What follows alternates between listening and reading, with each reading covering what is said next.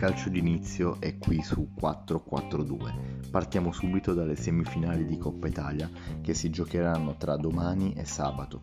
Precisamente Juve-Milan domani sera alle ore 21, arbitrata da Orsato, e Napoli-Inter sabato sera sempre alle ore 21, diretta da Rocchi.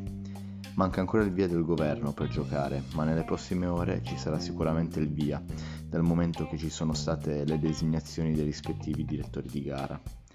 Sarri schiera Bentancur in cabina di regia al posto di Pjanic, mentre per il reparto difensivo D'Elite si troverà al centro della difesa, dal momento che Chiellini non è ancora al 100%.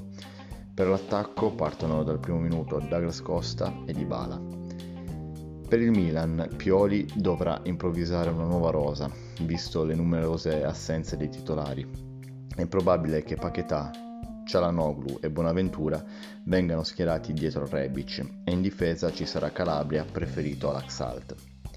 Per il Napoli, Maximovic prende il posto di Manolas come centrale di difesa ed è ballottaggio in centrocampo tra Dem e Allan e in porta tra Meret e Ospina. Conte non ritrova la fiducia in Godin e Vesino che sono verso il forfè, invece a centrocampo Eriksen è preferito rispetto a Sensi per supportare l'ormai fissa coppia d'attacco Lula, ovvero Lautaro Martinez-Lukaku. Tra le novità, Totti effettua il primo colpo per la sua agenzia di scouting. Si tratta di Simone Bonavita, centrocampista classe 2004, paragonato a Tonali per le sue caratteristiche. Il giovane appartiene all'Inter e gioca nell'Under 16 del Bonacina e per lui si prospetta un futuro in Serie A.